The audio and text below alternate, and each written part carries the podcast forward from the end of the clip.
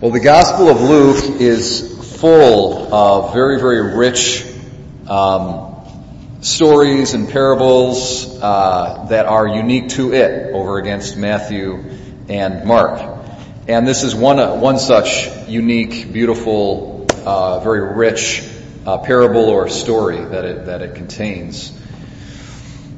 Um, in our tradition, uh, it's, it's uh, been it's common to call the rich man here uh, Dives, I believe is what the, is what he's called, and um, that just it's a Latin word. It means rich, so it's like his nickname. So you have Lazarus and Dives, um, and uh, so what, what's the deal here with Dives, and what's the deal here with Lazarus? I think that it, it would be um, there's a kind of a superficial first impression that you get that well Dives is rich, therefore he goes to hell.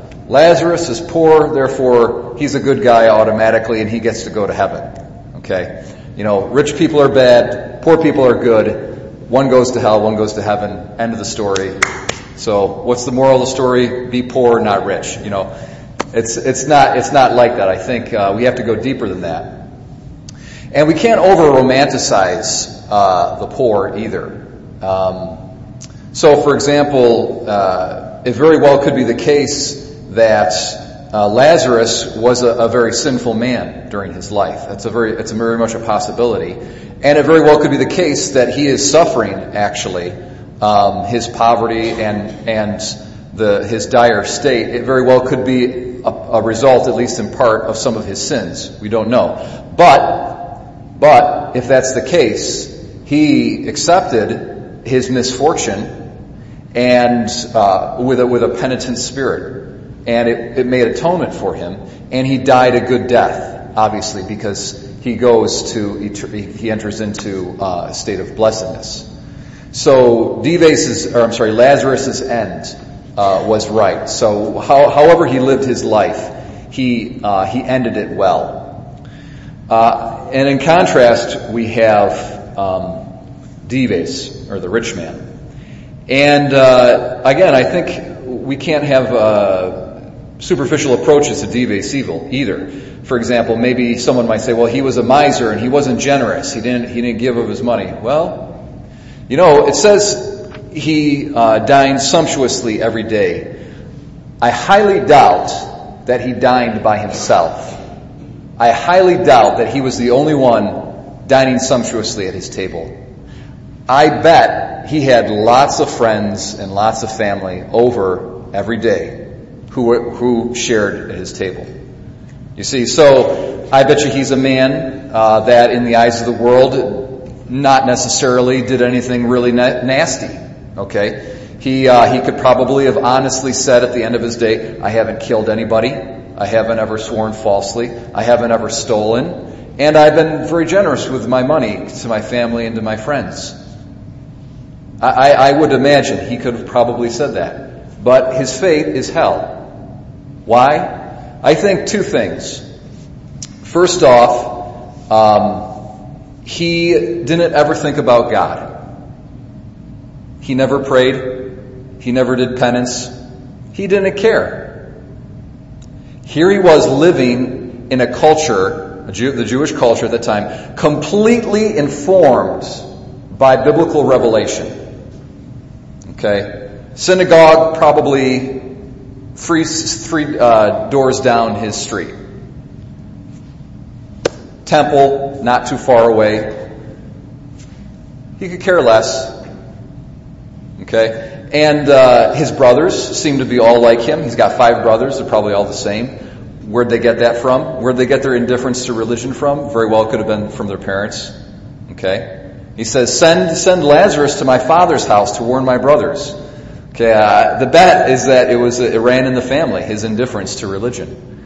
So this is the, this is the issue when he, he he was focused on the things of this world, the pleasures of this world, and uh, earthly temporal realities.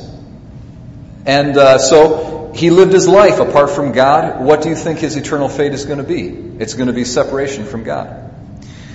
That, and then also, too, of course, the most obvious thing is he's indifferent towards the condition of this poor man who's outside of his house. Okay? Now, my bet is that it's not that he was lacking in generosity. My bet is that he, like is very natural, is has a hard time crossing over towards others who are different from us. So it probably was more of an issue of pride rather than lack of generosity. This poor man wasn't worth his time. He looked kind of gross. He just didn't want to have anything to do with him. He kind of blocked him out of his mind.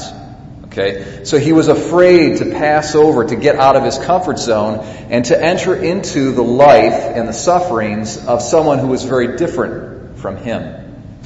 How often in our lives, if there's someone who's different from us, where we just stay away from them. We don't necessarily talk bad about them, we don't hate them, but we just don't bother entering into their reality. We keep ourselves separate from them. So that kind of indifference towards God and that kind of indifference towards someone who's different from him is really what caused him to end up going, going to hell. Uh, so, my brothers and sisters, I guess the takeaway for us today during this Lenten season is let us not be attached to the things of the earth. Let us think of heaven. Let us pray and do penance before it's too late.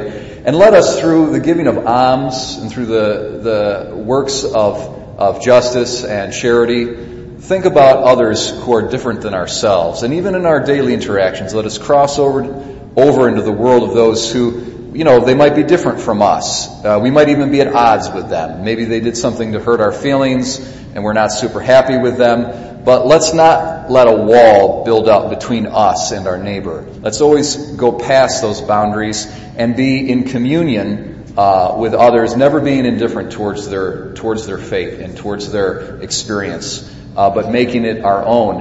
And in bringing our neighbor to ourselves and, and, and embracing them and bring them to our bosom, we will be bringing Jesus Christ himself and God close to ourselves. And when we die, our fate will be that of Lazarus and not Dives, the rich man.